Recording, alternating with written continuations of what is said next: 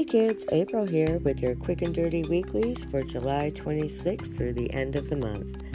Aries, this week offers up a chance to break out or break through. Embrace your inner child and take that leap of faith.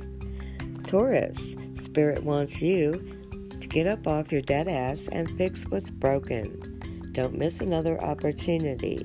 It may be your last. Gemini, You've got a Mexican standoff with your demons. Defend your core beliefs against self sabotage and other people's bullshit. Cancer. This week has you walking softly and carrying a big ass stick.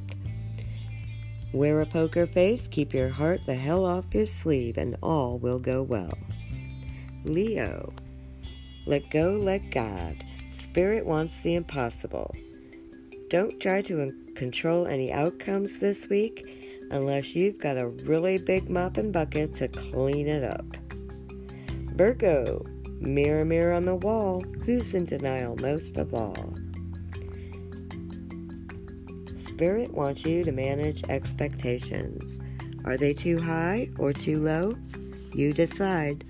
But the wheel is getting ready to turn, Virgo. Hang on. Capricorn. Spirit wants you to look at those rewards and benefits from all your hard work with gratitude and not regret. You cannot move forward if you're still looking back. Keep it pushing, Capricorn. Aquarius, if you don't want to look like an asshole, you need to maintain self control this week. Grace under pressure will help you achieve your goals to do just that. Pisces, the world needs your loving vibe.